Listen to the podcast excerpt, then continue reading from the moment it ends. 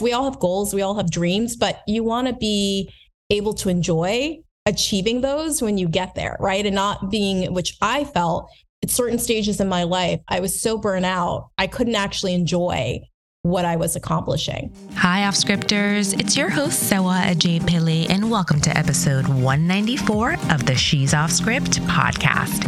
This is a show where we hear and learn from women who've created unique blueprints for their business success. My hope is that you'll hear their stories and translate their gems into a unique path for yourself. Over the past few years, several female executives and well known entrepreneurs have stepped down from their leadership roles or shut down their businesses entirely.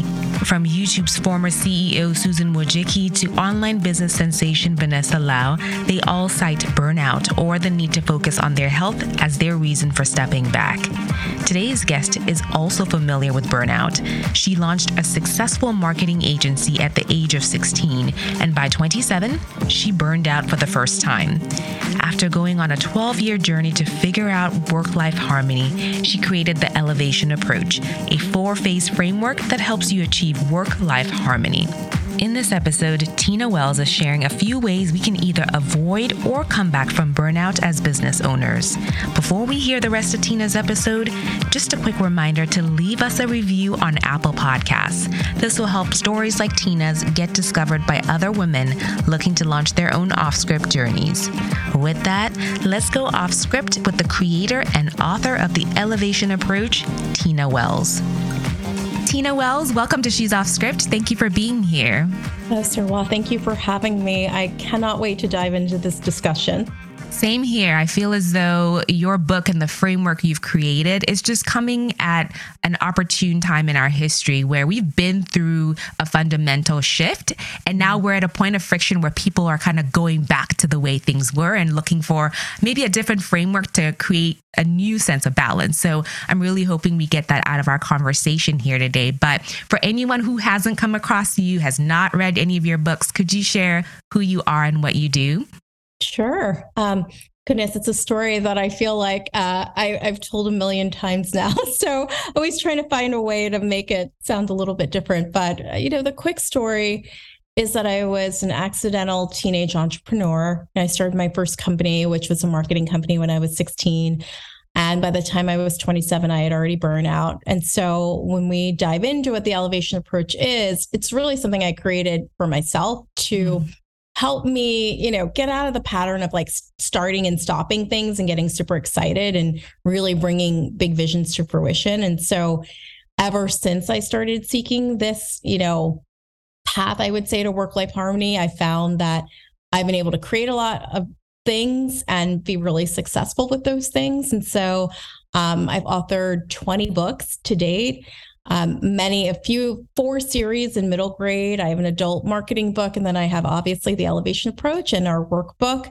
Um, but we're going to get into how I've done all these different things from serving on boards to, you know, running programs at Wharton to, you know, building a few different companies. And, and I get to do it all in a way that allows me to have work life harmony. And so I'm really excited to share that today. Wow. When you think about the hustle culture that we've had and in some ways still have, mm-hmm. I feel like what you described for us is the ultimate hustle. You were establishing dreams fairly young and chasing after them, um, and just really gathering those big goals. So, just in the spirit of before and after here, what did the average week in your life look like while you were doing all these things, writing 20 books, you know, lecturing at Wharton Business School, which is a prestigious program? What did life look like for you? So it's important to note that I've done 14 books in the last three years, right? So I've been more productive when I actually realized what work life harmony looked like. But you're mm. totally right in that, you know, I, I graduated college in 2002, immediately opened up an office in New York City. So think about what New York was like. It still is to this day, right? I feel like when I go to New York City, it's all about hitting the pavement hard. Like, well, that's not true. I think I've changed a little bit, but at that time in life, New York was definitely about doing as many things as you can do. You know, the vibe is totally different than LA, right? LA just prohibits you from having like eight meetings in a day because you just can't physically get to that. Yeah. But in New York, you really could, you know, grind from an 8 a.m. breakfast to 8 a.m. dinner. And I was loving it. I felt like I was so grateful at that stage in my life for every opportunity, every potential client that there was nothing I could say no to, mm. every board offer. And so I just said yes to everything. And I realized, you know, at a certain point, I had just put too many things on my plate that actually weren't producing what I considered to be work life harmony for me. Right. And so I think a really important thing uh, to note about this book is I'm going to ask you so many questions about who you are right now in this moment, how you want to show up in your life, who's important in your life to help you really get to a formula of what work life harmony looks like for you. And that was really um, the journey I was on to figure out what that actually meant for me in my life. Mm.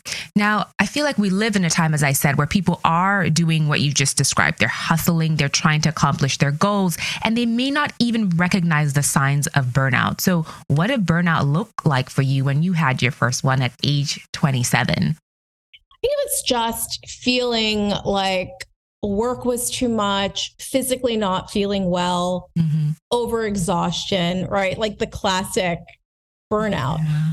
Um, I think now understanding what work life harmony feels like, I I can feel like things are a little bit off. And then I understand what ritual I need to do or what I need to do to like get myself back into the zone. Mm-hmm. But at that time, I I don't think I could fully I fully understood it. I think um in hindsight, understanding like you know when you look back you're like oh that feeling i had in my stomach every time i had to go to an event or my hair falling out like all the things i can go back and piece together now i'm like oh that was my body giving me a sign right? I think we over the last few years i friends like kate northrup who have come up with these amazing books right around body first business second latham thomas right? There's some women who have really taken on um, exploring that connection between our bodies and the way we work. And I think I just didn't have that connection at that stage in my life. You know, I, I could drink a Starbucks and not eat a meal until three o'clock. Like now I would never, you know what I mean? Mm-hmm. But there are those things that were all part of a hustle culture that I think we all were buying into. And, and for me, it was, um, you know, no vacations. So I grew up in New Jersey, rather, from Lancaster, Pennsylvania. But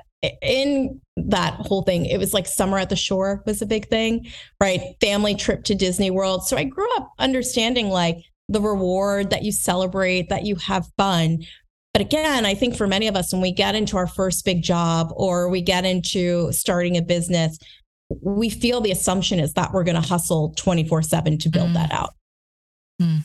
So, you have since created the elevation approach, which is meant to help us either prevent burnout or come back from burnout. Now, that being said, we do live in an age where there is a lot of self care or self help advice out there. There are a lot of self proclaimed professors on TikTok. So, what would you say sets your framework with elevation approach aside or apart from everything else that's out there? So first, I wanted to design something that had a lot of flexibility, right? Mm-hmm. So there are four mm. phases in the elevation approach: preparation, inspiration, recreation, and transformation. And in the book, I talk about how, you know, I basically got to my burnout phase because or stage because I was constantly in preparation and inspiration, right? So preparation is as you think about it, you are seeing how feasible your big idea is. So I would do all, run the numbers, do the work inspiration is about socializing it with people and getting feedback. And I was in a constant loop of, I have a big idea. I go ask people about that idea. I iterate on that idea. And I was in this constant loop. And what I realized is when I integrated recreation, which is really finding a moment to take a pause, that is what really allowed me to pull everything together and actually launch the thing. Right. Mm-hmm. So in talking about like how did I know I was in burnout, I remember being on a retreat in Utah and I'd had a massage and the person there was a super talented, gifted masseuse. And he's like, I want you to know I can tell you're working out, but you have a lot of stress and it's not helping. And so I don't know if anyone can relate to things that are supposed to make you feel better that are part of your everyday. You know, if you're wondering, am I in burnout? Are there things that you always did that made you feel better that aren't working anymore? Mm. You know, those little band aids. And I realized that, you know, at the time, my soul cycle classes, all those things were actually just helping me burn out. They weren't actually giving me what I needed. When I started doing more work with my doctors and started to understand my body, I understood the workouts I needed and just what I needed to actually ground. Like I am the type of person who needs something that's way more grounding, right? Like I spend so much time kind of like on that hamster wheel. I need to actually get off and do the thing I dreaded, which was yoga. Like I dreaded that idea, but that's what I need. And so mm. I think to answer your question about what makes this framework different is I'm not going to come in, besides giving you these four phases, I'm not even going to tell you that you have to do it in order. I'm going to just say, here are the tools. But until you know what you want and what work life harmony looks like for you, you can't come up with this plan, right? So I'm not going to say dive into this plan and then work life harmony will appear. That's not how mm. it works. I'm going to ask you to kind of really get to know yourself again, get to know who you are post pandemic, get to know who you are at this stage in your life, and also hopefully give you some freedom to say, if you had dreams and goals 10 years ago, you don't have to still have those same dreams and goals. Mm. You can mm. change, you can evolve. And this is really a blueprint to help you as you're seeking this better quality of life. Ooh, I love that. So now that we are starting to see what burnout looks like and see the importance of looking for another way, where do you recommend we start with seeking out work life balance? And so when I thought about, you know, why work life harmony over balance, right? Balance harmony, rather. Yeah. Mm-hmm. So, right, balance is a scale. You think mm-hmm. about a scale, think about periods in life where you're working a lot. Um, I want to be clear that I'm not saying those things are going to go away, right? We just mm. came through a season of graduations. I can guarantee you all those people graduating hustled hard, right? They had that like final push where they had to make it happen. Yeah. We're all going to have seasons in life where we feel we are pushing more, right? So what balance says is let's say you're turning in your final papers or you're in a, you know, you have a busy quarter at work Balance means you now have to add more personal stuff to balance it out, right? So more work, more personal, more work, more personal. You're just adding stuff to the scale. When I like to think about the concept of work life harmony, I think about preparing your favorite meal, right? Only you know what the dish is. Only you know what flavors work together. You know when a flavor shows up that does not work with the meal, right? And it's one plate. You're just trying to fit things on that plate, but you decide how much protein, you decide how many vegetables, if they're there or not. It's your plate. And you've mm. got to own it and you've got to be happy with it. But I'm not telling you get a plate and just keep piling, right? I'm saying you got to figure out what that looks like. So if you are in a busy season at work, it is probably impossible that you're going to then book a major trip, right? Mm. But what you can do is say, you know what harmony feels like for me? It feels like seeing my friends once a month. So I'm going to put that on the calendar. And when I'm busy at work, I'm going to keep looking forward to that two hours, three hours I'm going to have. And I'm feeling better. Right. So that is just the goal is to say, how can we get you feeling the way you want to feel? Because we all have goals, we all have dreams, but you want to be able to enjoy achieving those when you get there, right? And not being, which I felt at certain stages in my life, I was so burnt out, I couldn't actually enjoy what I was accomplishing. Mm. So you've talked about your four phases and before even getting into those four phases is knowing what balance looks like for you. But when we're ready to prepare, what does preparation look like? So in the preparation phase and you know we've talked about the four phases but what I decided you needed, right? I'm like, well, you could kind of get stuck in a phase, right? So I developed these 12 principles of instant elevation and each phase has 3. And so in preparation, it's declutter your space, get curious, and know your numbers. So why those three? I think whenever I'm starting to feel overwhelmed, right? I just went through this like a week or so ago where I was thinking about what my summer could look like and I felt mm-hmm. overwhelmed. And I immediately didn't even realize I went into this massive decluttering of my personal space, my bedroom, my bathroom. And I feel so much ease now when I'm in that space and so open. And I didn't realize how it was stressing me out that. And I had a busy spring, I was traveling a lot, but I didn't even realize how affected I was by the clutter in my space. Right. And so mm-hmm. when I say clutter, think about digital clutter, right? Like I feel better when my inbox is clean. Maybe your calendar's got a lot of stuff you didn't RSVP to, and you don't know why it's on your calendar. Like take five minutes and declutter that, you know? Mm-hmm emotional things like there there there's a lot of clutter that we carry that keeps us from feeling that harmony that I'm talking about. And then get curious. You know, I think it's really important to have a practice around curiosity. You know, I don't think it's something that can be taught in a way, but I mm-hmm. think you, we innately are curious as human beings. We have to nurture it. Right. And I think sometimes we're taught things are only like appropriate in childhood and then you have to outgrow but i don't yeah. think you should ever outgrow curiosity and being interested in something new right and so just having a new interest or something you don't know how to do that well, like get curious. And mm. then finally, when I talk about knowing your numbers, I'm not just talking about money. Obviously, it's very important to understand that big number. But for me, like I wear an Oura ring every day. I want to know what my sleep sleep score was from the night before, so I understand how ready I am for the day ahead. And it really helps me plan energy.